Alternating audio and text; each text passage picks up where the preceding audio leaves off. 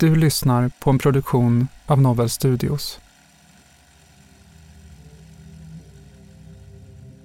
Och i det skedet innan han då riktar mot mig så då skjuter jag med, mitt, med min pistol ett skott samtidigt som jag kastar mig igenom passagen genom toaletten där. Och jag är helt, eh, givet att jag hade känt på väggarna, det var bara, det var bara tunna Eh, väggar, så känner jag liksom och förbereder mig på att eh, hans hagelsvärm ska ta i sidan på min, min eh, kropp eh, och min väst. Det här är en populärvetenskaplig podcast där vi utforskar psykologiska fenomen bakom mänskligt beteende. Med särskilt fokus på beteenden som kan bli farliga och som ibland ligger oss närmare än vi själva tror. Jag heter Katarina Hovner och är rättspsykiatriker och forskare. Och jag heter Shilan Kamman och är beteendevetare och forskare. Du lyssnar på Det mörka psyket om polisförhandling i kris, första delen.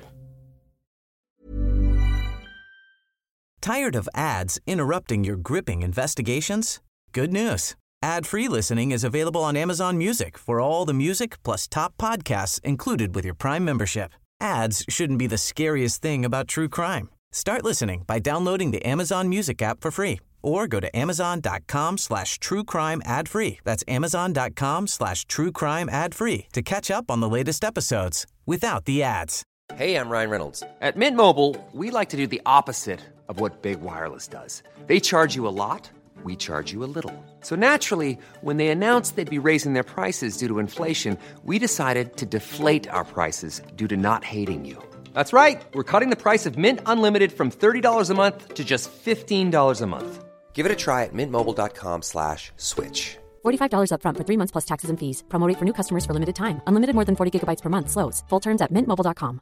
This is Paige, the co-host of Giggly Squad, and I want to tell you about a company that I've been loving, Olive and June. Olive and June gives you everything that you need for a salon quality manicure in one box. And if you break it down, it really comes out to $2 a manicure, which is absolutely insane. It's also so easy to get salon worthy nails at home with Olive and June. The difference between how your nails used to look when you did them yourself and now with the Manny system is a complete game changer. The best thing about Olive and June too is it's a quick dry. Dries in about one minute, lasts for five days, and full coverage in up to one to two coats. Visit oliveandjune.com slash perfectmanny20 for 20% off your first system. That's oliveandjune.com slash perfectmanny20 for 20% off your first system.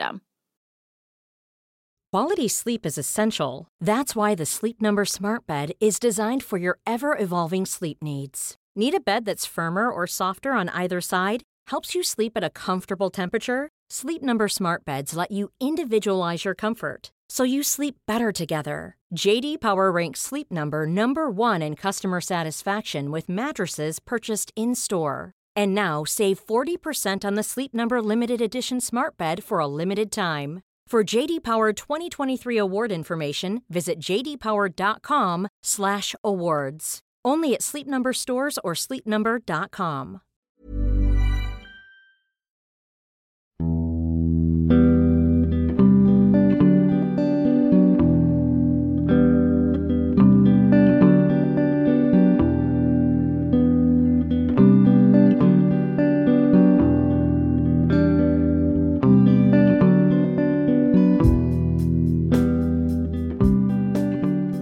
Ja, Kilan, idag så ska vi ju prata om ett ämne som jag tycker är väldigt spännande. Och Det är ju inte sällan man kan se på film. Eh, en väldigt spännande person i filmer kan vara förhandlaren. Alltså den som kallas in till väldigt dramatiska situationer, kanske någon gisslansituation eller så. Och så ringer man efter de här förhandlarna som ska komma och lösa situationen. Ja, precis. Och idag så ska vi träffa en förhandlare från polisen i Region Stockholm som ska prata lite med oss om just hur det går till vid förhandling i krissituationer eh, och liksom vad, vad, vad för typ av egenskaper som är viktiga att ha eh, i en sån situation eller i en sån roll. Och idag så ska vi träffa då Ulrika eh, vid Polismyndigheten som jobbar som polis och förhandlare. Ja, jag jobbade ju på Stockholmspiketen då, eh, som är en, eh, ja, en insatsstyrka för eh, speciella händelser. Vi hör en före detta polis om en händelse som inte bara påverkat de inblandade på plats utan polisväsendets sätt att arbeta på. Det är en händelse som utspelar sig på 90-talet. Och eh, jag gick på mitt nattpass eh, den här kvällen. Och vi hade som jag minns det precis rullat ut på eh, stan i city då, i Stockholm när vi fick ett eh, jobb från ledningscentralen. Eh, att det var en eh, person som var beväpnad ute på en ö i Stockholms skärgård och hade eh, under dagen också varit ute och hotat eh, kringboende med eh, något vapen. Då. Hämtades upp och kördes ut och så lastade vi av all vår utrustning där ute på ön. Och eh, jag kommer ihåg att det här var ju sen kväll eller förnatt kan man väl säga. Framåt midnatt borde det ha varit vid det här laget. Eh, och jag kommer ihåg att jag och en eh, vi fick lite uppgifter där, lite mer uppgifter om själva jobbet och var det här huset låg.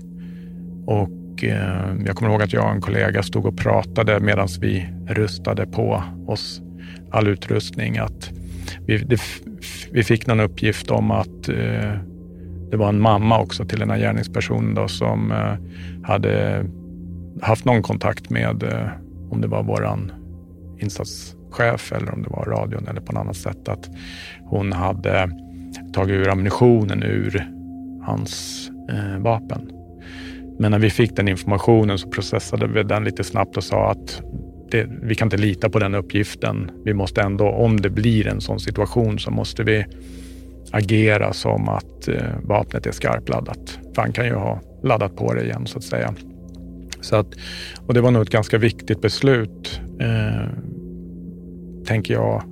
Och känner så också efteråt, liksom, när man väl hamnar i en situation där man måste agera så då måste man ha processat och tagit så många beslut innan som möjligt så att man liksom kan eh, agera lättare då, eh, och foka på de besluten där och då som händer. Vad gör en förhandlare? Ja, men alltså, polisen har ju massa olika kompetenser. Man kan ha bombtekniker eller insatskapacitet eller hund, hundar och så. Och jag jobbar med förhandling, vilket handlar om kommunikation. Då. Vi måste ha olika arbetssätt för att lösa olika situationer helt enkelt. Och en förhandlares uppgift är ju att i yttersta läget att rädda liv, att minska skada eh, helt enkelt. Och Är det vanliga poliser som kan jobba som det här? eller hur? Ja, man måste ha en polisutbildning i grunden. Och Det grundar sig egentligen att vi kan ju både hamna i en situation där vi behöver använda lagar som eh, har en polismans befogenhet till exempel. Och vi måste också kunna ha visst skydd som eh, tillfaller en polis som eh, vapen eller pepparspray eller så. Då, så att vi ska kunna agera i våra situationer om det behövs. Det låter ju lite då som att det är ganska akuta skeden som de här förhandlingarna eh, kan ske. Eh, kan du ge exempel på lite olika eh, ja, med olika exempel på när ni kliver in? Ja, men ja, jag skulle vilja säga att de flesta poliser är väldigt duktiga eh, så att de klarar av de flesta ärenden. Men eh, just det där att vi ändå har några poliser med en viss eh, annan specialkompetens. Eh, som jag sa förut, några som jag nämnde. Och där är vi en av dem. Och vi arbetar i farliga och komplicerade situationer. Och vi arbetar med mycket med människor som är i stress och i kris. Och Det kan ju vara personer som vill ta sitt liv som står kanske på ett berg eller en bro eller ett tak där det är svårt att liksom befinna sig och samtala med någon. Och Då kan vi bland annat vara på plats för att vi har extra utbildning kring de delarna. Det kan vara en eh, person som till exempel tar kniv eller så, där också eh, man kanske höjer upp eh, farligheten helt enkelt, där vi arbetar. Då. Så det kan också vara så att man tycker att man har hållit på ett tag, försökt att kommunicera med personen, försökt förmå den här att förändra sitt beteende, eh, men där man vill ha lite extra kompetens och då kommer vi också till platsen. Och vi kan både samtala själva eller coacha personen som är på plats. Och vad har man då för speciell utbildning? Eller vad, vad krävs då för att man ska mm. göra det här? Nej, men egentligen skulle jag vilja säga att det som blir den bästa utbildningen, det är egentligen erfarenheter. Så ju mer ärenden vi åker på, desto mer kompetens får man. Eh, men vi går också en eh, annan utbildning på tre veckor som grund som bygger på både Scotland Yard och FBIs utbildningar från början. För det är de som har startat upp förhandling kan man säga. Eh, utöver det sen så har vi ju fortbildningar hela tiden där vi både övar och tränar. Och det kan vara allt från vi läser om psykisk sjukdom eller vi tränar uppe på hög höjd eller så. så att, eh, och vi samtalar helt enkelt. Vi använder oss mycket av aktivt lyssnande till exempel. Och ni, tillhör ni, är ni en del av insatsstyrkan då, eller är det liksom en separat? Ja, men vi samverkar mycket med insatsstyrkan som du säger, då, som också har sin kompetens såklart. Men inte i alla ärenden, utan där det krävs helt enkelt. Och de, när vi arbetar med dem så handlar det väldigt mycket om att dels att de kan hjälpa till med vårt skydd, men också att vi har fler arbetsmetoder för att lösa situationen. För när det inte kanske fungerar med förhandling, då måste man ha en bra taktisk insats i helheten. Så att all samverkan, det, det är det det går ut på. Så att vi jobbar ju aldrig enskilt, utan allt från den som spärrar av på en plats till några som är framme och förhandlar och några som kan faktiskt kanske ta sig in om, om det skulle behövas. Alla behövs i, i insatsen helt enkelt. Just det, så det finns liksom olika funktioner och en beredskap för olika scenarios då? Precis. Och Det är likadant med att vi samverkar med kanske ambulans och räddningstjänst och, och så vidare. Det som behövs på plats för att lösa situationen och alla omfall vi kan tänka oss skulle kunna ske. Det är därför vi försöker ha massa olika kompetenser för att, för att lösa en situation helt enkelt. Hur många förhandlare finns det inom polisen? Ja, men jag skulle säga att vi är väl ungefär 150 stycken i Sverige. Så, och var, alla regioner har ju sin egen förhandlarorganisation. Och sen så om det behövs så kan vi ju stötta upp varandra också. Och hur är det, jobbar man, åker man själv på uppdrag eller är man i par? Eller hur, just på förhandlarsidan? Eller hur? Mm, ja, men vi jobbar i par. Och Sen så är det lite olika hur det kan se ut beroende på resursdelar och hur stort ärendet i sig är. Så de som samtalar jobbar i par för att vi använder oss som sagt av kommunikation. och Tar man det så som vi sitter nu och kanske samtalar, då funkar det rätt så bra att kanske sitta själv. Men, men eh, när det kommer till kanske lite mer personer som har kanske psykisk sjukdom eller är väldigt stressade eller har hamnat i kris, då krävs det lite mer av den som samtalar. Och då behöver man ha stöttning av en annan person som läser av situationen också. För att samtala med någon är ju, som ni kan själva antagligen, kommunikation. Att ställa frågor, att lyssna och analysera och utvärdera. och så där. Det kan vara rätt så komplicerat när också situationen i sig är lite mer kritisk. Så det kan vara en då som för själva samtalet och den andra sitter med och kan då vara där utifrån ögat lite? Ja, men precis. Och, och hjälpa den som, som samtalar. Och också såklart föra ut information till den som ska fatta beslut. Så att, vad är det som händer och sker? Och behöver vi ta nya beslut i ärendet? Ska vi göra på något annat vis? Och när vi kom fram där så var det den här äh, mannen i, jag tror han var 45-årsåldern och hans gamla mamma då som var i huset. Och eh, vi tog positioner runt huset. Jag kommer ihåg att jag hamnade på ena sidan av huset bakom någon sorts större virkeshög där. Så där eh, satte jag eller la mig i skydd. Då. Och man kunde också se att eh, personen gick in i huset med ett hagelgevär. Eh, det var ju mörkt på utsidan och delvis ljust inne i huset så att han syntes ganska väl när han gick i, i fönstren där och, och med vapnet eh, synligt. Och tittade ut i de olika fönstren och spanade. Eh, det framgick att han, eh, jag tror under dagen så hade det varit en läkare ute. Man, han var ju psykiskt sjuk i, i någon eh, mening så att det hade varit en läkare ute och, under dagen och eh, träffat honom men lämnat. Men nu hade det väl tagit fart igen då. Därför fick vi åka ut. Så det var lite upptakten till det här.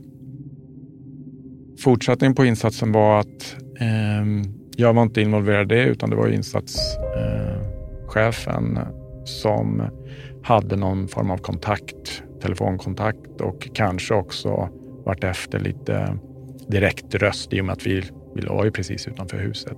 Där man försökte eh, tala eh, honom till rätta. Då. Så man började någon sorts förhandling. Eh, och till slut så lyckades man få ut mamman ur huset. Och så då var gärningsmannen själv där inne. På ön befinner sig nu ett flertal poliser och man fattar beslut om att skjuta in tårgas i huset i hopp om att gärningsmannen ska komma ut.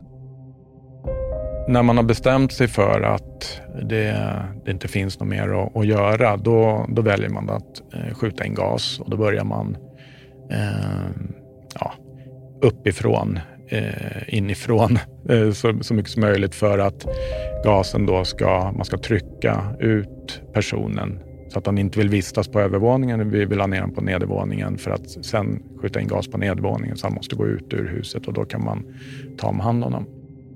Eh, bara det att när man skjuter in gas också, då startar eh, klockan. Eh, då måste man ju efter en tid också gå in. För att gasen kan ju också skada och i förlängningen kväva en person.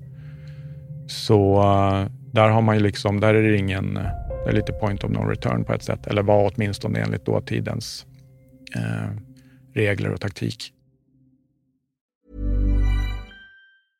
This is Paige, the co-host of Giggly Squad, and I want to tell you about a company that I've been loving, Olive and June. Olive and June gives you everything that you need for a salon quality manicure in one box. And if you break it down, it really comes out to $2 a manicure, which is absolutely insane. It's also so easy to get salon worthy nails at home with Olive and June. The difference between how your nails used to look when you did them yourself and now with the Manny system is a complete game changer. The best thing about Olive and June too is it's a quick dry, dries in about one minute, lasts for five days, and full coverage in up to one to two coats. Visit oliveandjune.com slash perfect Manny 20 for 20% off your first system. That's oliveandjune.com slash perfect Manny 20 for 20% off your first system system.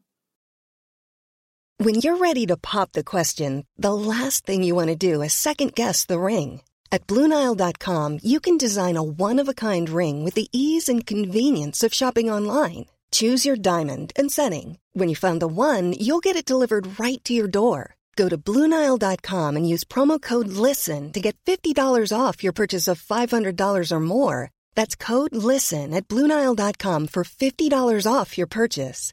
Bluenile.com code LISTEN. Even when we're on a budget, we still deserve nice things. Quince is a place to scoop up stunning high end goods for 50 to 80% less than similar brands. They have buttery soft cashmere sweaters starting at $50, luxurious Italian leather bags, and so much more. Plus, Quince only works with factories that use safe, ethical, and responsible manufacturing. Get the high-end goods you'll love without the high price tag with Quince. Go to quince.com slash style for free shipping and 365-day returns. Tired of ads interrupting your gripping investigations? Good news. Ad-free listening is available on Amazon Music for all the music plus top podcasts included with your Prime membership. Ads shouldn't be the scariest thing about true crime. Start listening by downloading the Amazon Music app for free or go to amazon.com slash true crime ad free. That's amazon.com slash true crime ad free to catch up on the latest episodes without the ads. Quality sleep is essential. That's why the Sleep Number Smart Bed is designed for your ever evolving sleep needs. Need a bed that's firmer or softer on either side? Helps you sleep at a comfortable temperature? Sleep Number Smart Beds let you individualize your comfort so you sleep better together. JD Power ranks Sleep Number number 1 in customer satisfaction with mattresses purchased in-store. And now save 40% on the Sleep Number limited edition Smart Bed for a limited time. For JD Power 2023 award information, visit jdpower.com/awards. Only at Sleep Number stores or sleepnumber.com. This is Paige, the co-host of Giggly Squad, and I want to tell you about a company that I've been loving, Olive and June. Olive and June gives you everything that you need for a salon quality manicure in one box. And if you break it down, it really comes out to $2 a manicure, which is absolutely insane. It's also so easy to get salon worthy nails at home with Olive and June. The difference between how your nails used to look when you did them yourself and now with the Manny system is a complete game changer. The best thing about Olive and June, too, is it's a quick dry, dries in about one minute, lasts for five days, and full coverage in up to one to two coats. Visit oliveandjune.com slash perfectmanny20 for 20% off your first system. That's oliveandjune.com slash perfectmanny20 for 20% off your first system.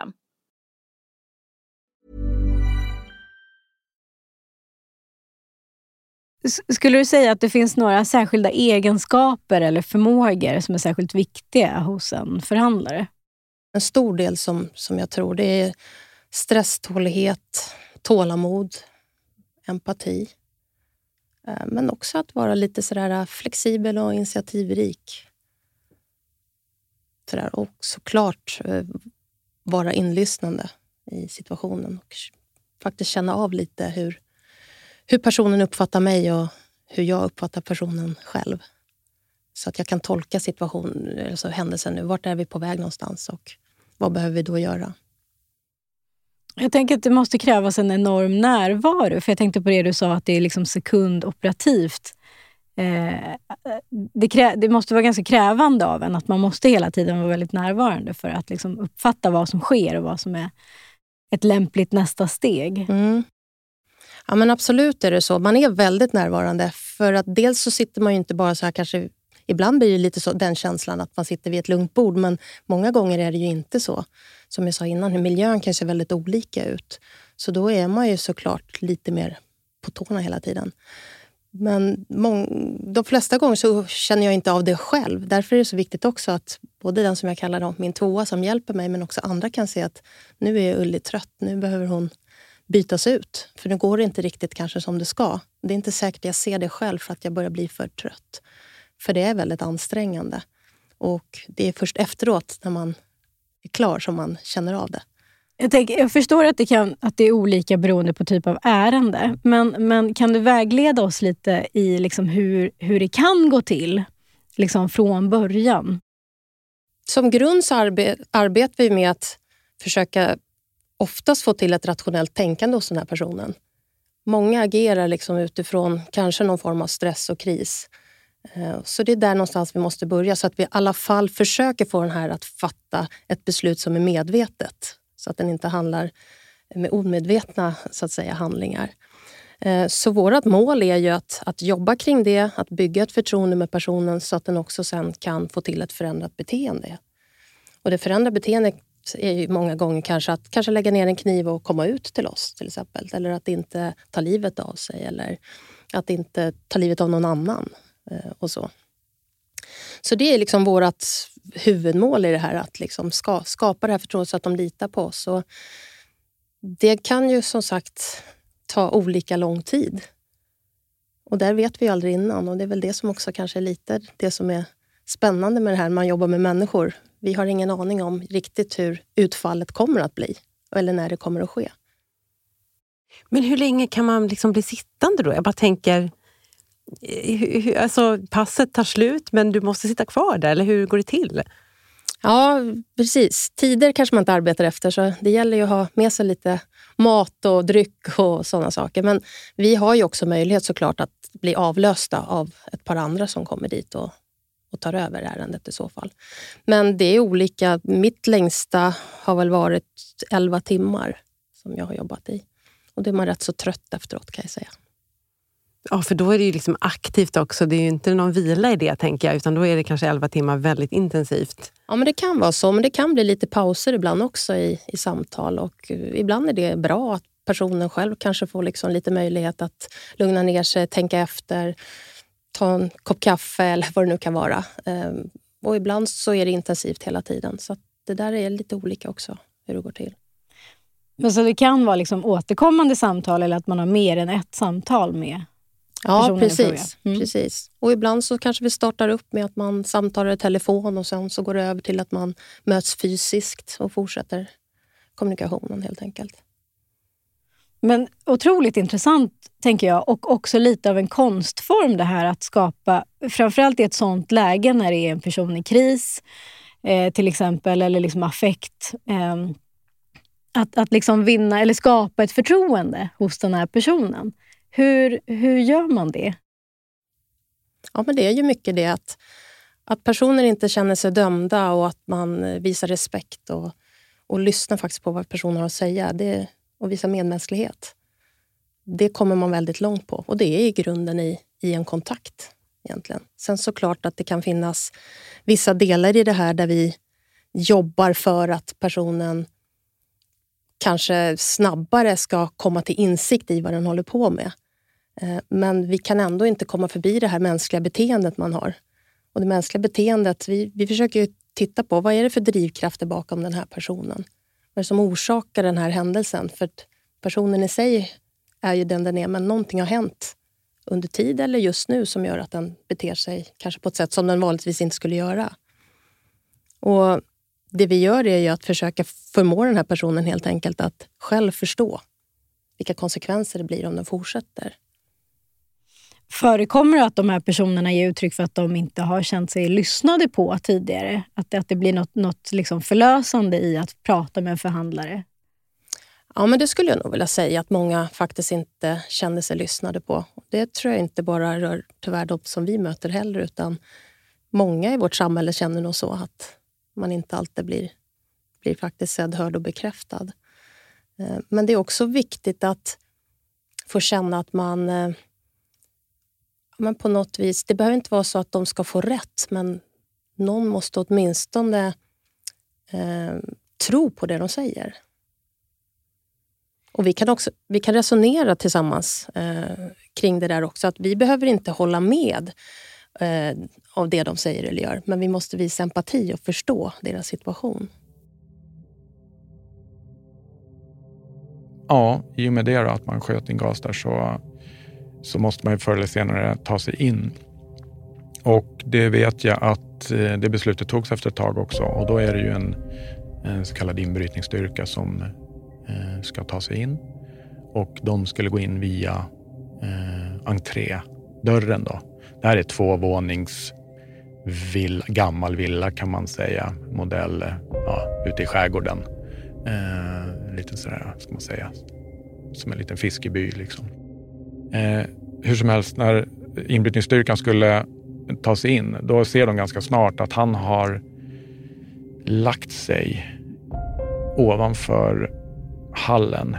Innanför entrédörren så var det en trappa rakt upp från hallen. Där uppe låg han bakom ett eh, trappräcke, ett spjälat eh, trappräcke. Vilket gjorde att de kunde inte gå in där. Så insatschefen kommer runt till mig och frågar, skulle du kunna ta dig eh, in Eh, via din sida, via ett fönster? Och jag vet, kommer inte riktigt ihåg om det var ett missförstånd eller så, men jag tog mig i alla fall in på nedervåningen först. Jag slog en ruta eh, och öppnade ett fönster och klättrade in där. Eh, men ganska snart när jag kom in i huset så fick jag information i, i eh, radion då, i örat att, att han var på övervåningen. Så jag sökte egentligen inte igenom nedervåningen i någon större utsträckning utan jag bara gick igenom där och ut för att sen eh, få frågan om jag kunde gå göra samma moment fast på övervåningen. Då. Jag hade en eh, MP5 över eh, axeln hängandes. Jag hade skyddsmask och eh, där någonstans var jag tvungen också att dra mitt, eh, min pistol då, eftersom det var för trångt att ha MP5 då, som är ett mindre automatvapen. Eh, när jag kommer in i, i eh, rummet innanför fönstret så är det ett, ja, ska jag säga, ett medelstort rum, kanske 15 kvadrat. Men jag kunde se ganska snart att det fanns två ingångar in i det rummet. Eh, så det ena, den ena ingången då, eller utgången för min del, så var ute i eh, hallen. Och där förstod jag ju att det var hallen där han låg. Eh, och det kollade jag ju ganska snart. Att liksom, direkt när jag kom in genom fönstret så försökte jag orientera mig. Jag kände på material i väggarna, kände lite sådär hur, vad det var för material. Och det var ju så här gammal masonit, eh, alltså väldigt, inget skydd överhuvudtaget. Eh, jag kikade lite snabbt ut i hallen, såg att han var ja, uppskattningsvis 5-6 meter bort. Och plus då så kikade jag igenom den här passagen också. Så där var ju direkt ett dilemma då att jag eh, hade 90 grader från mitt rum där han, eh, om det skulle bli så, kunde komma från två håll.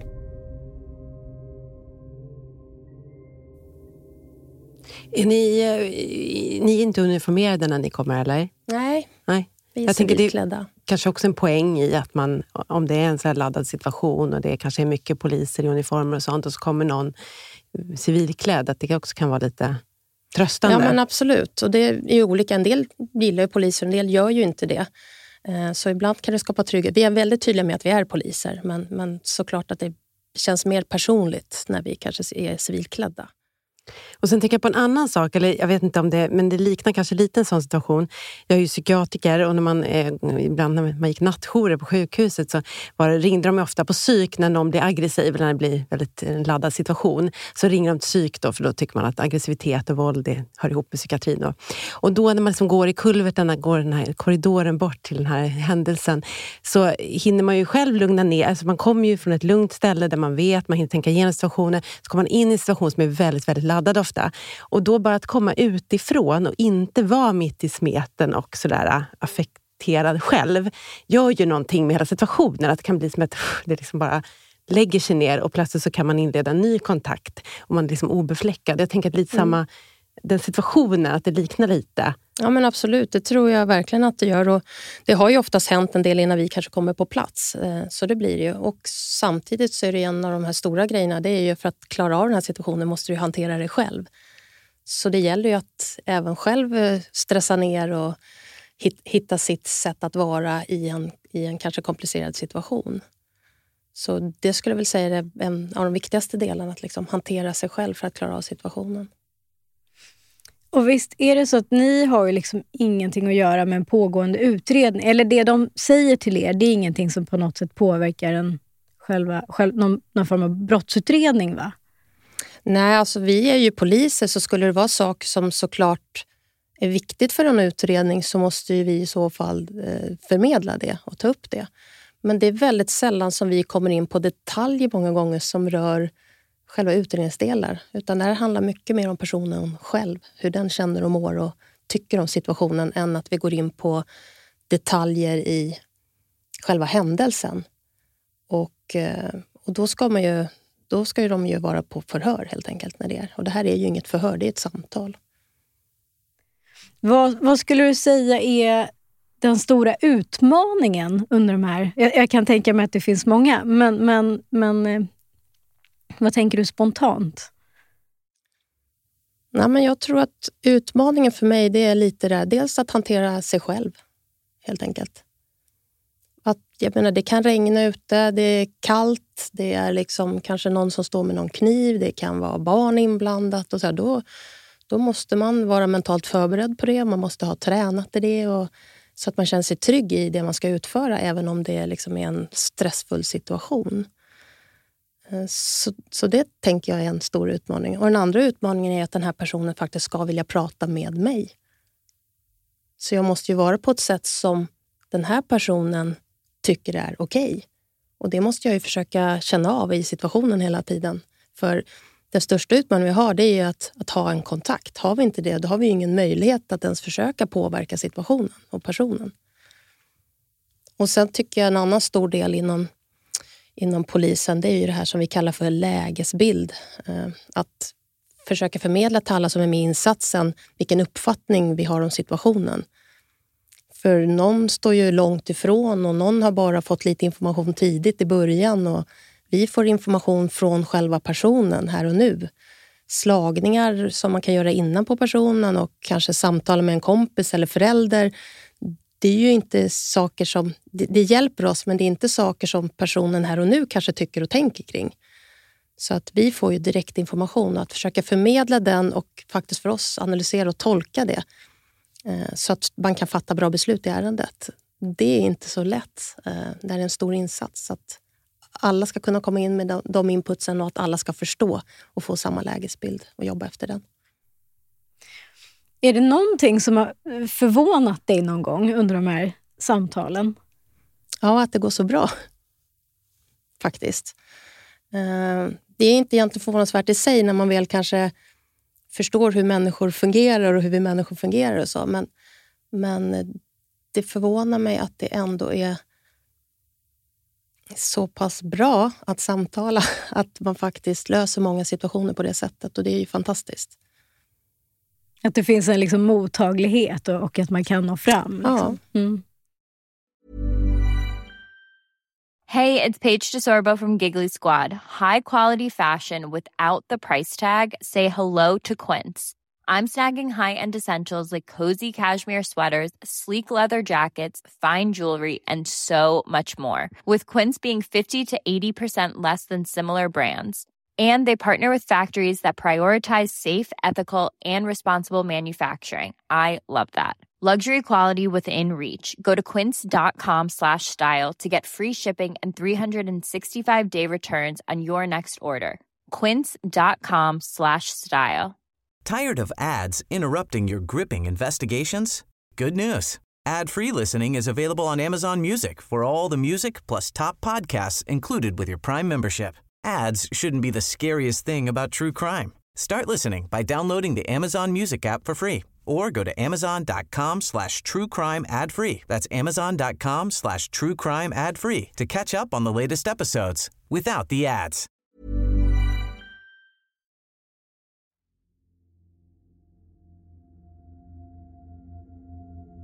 Kommer inte ihåg exakt hur länge jag var där inne, men eh, jag försökte ju när jag hade orienterat mig försöka tilltala honom då och säga att vi var från polisen och vi var där för att hjälpa honom.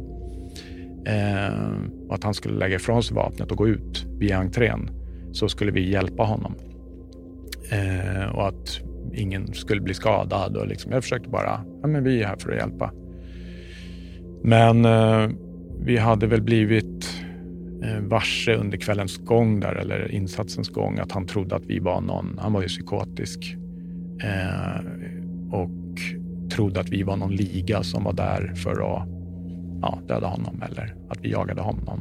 Eh, så ja, under tiden jag är där uppe och tilltalar honom så eh, hör jag att han sakta börjar komma till eh, medvetande. När man började mumla lite grann och jag hörde lite hasljud och det, då ska man veta det är helt mörkt eller ganska dunkelt i alla fall där uppe.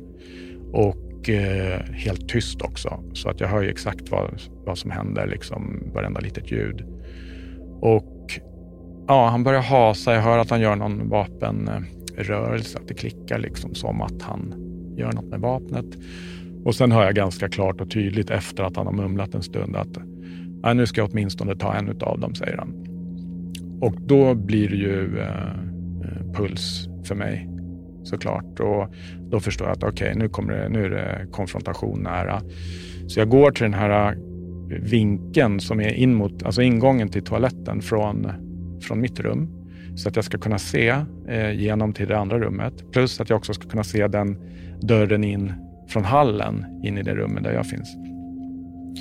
Så det blir liksom en 90 graders eh, position där. Och så ropar jag på radion, nu måste jag, nu måste jag förstärkning här eh, på något sätt för att nu, nu är det konfrontation. Eh, och sen går allting väldigt fort. Jag hör hur han har rest sig upp, eh, tar ett par snabba steg genom hallen och eh, han var, om jag inte missminner mig, i alla fall den information att han var någon, någon sorts någon militär officerare. Så han var ganska duktig på vapenhantering. Det märktes också när han gick in i, i rummet. Han hade vapnet i anläggning och Eh, visade väldigt lite av sig. Det var bara hans arm, vapen och huvudet som, som kikade in.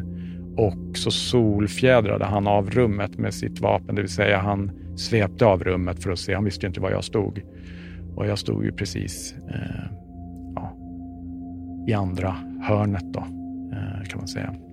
Så han var tvungen att göra en full solfjäder för att han skulle se mig. Och i det skedet innan han då riktar mot mig så då skjuter jag med, mitt, med min pistol ett skott samtidigt som jag kastar mig igenom passagen genom toaletten där.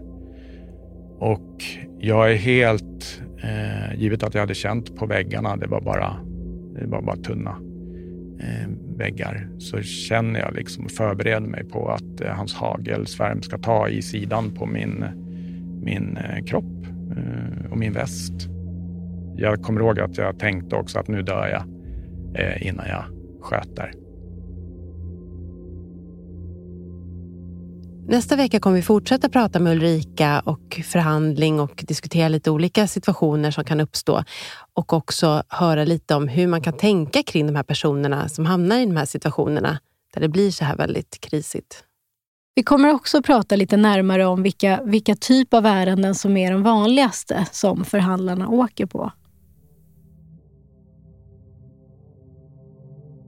Men eh, absolut inte rädd på något sätt utan bara helt rationell egentligen. Och jag stannar upp på nästa hörn. Då kommer jag igenom den här toaletten, hamnar i samma situation egentligen för jag vet inte om jag har träffat med mitt skott. Så jag stannar upp för att tänka att han kanske såg att jag smet in där och vänder och kommer och möter mig eh, utifrån där han hade legat från början. Men jag stannar, lyssnar, det är helt tyst. Eh, han kan ju också komma efter mig. Men jag kommer ihåg att jag tänkte att nej, jag måste behålla initiativet så att inte... Så jag fortsätter varvet runt. Och då ser jag hans fötter som sticker ut från det rummet där jag nyss hade varit och där han gick in. Och då springer jag direkt fram och säkrar upp honom och då ser jag en stor svart pärl runt hans huvud egentligen. Eh, och då ropar jag direkt på radion. Jag måste ha upp eh, folk, måste ha ambulans hit, sjukvårdspersonal ja, och så vidare. Och sen är ju min eh, grupp uppe på sekunder och varav en tar bort mig därifrån så vi går tillsammans ner till kustbevakningsbåt och de andra tar hand om situationen där uppe då, så att säga. Så jag hade träffat honom i huvudet med, med mitt skott. I nästa veckas avsnitt fortsätter vi att höra den här historien och hur den kommer att påverka polisens sätt att arbeta på.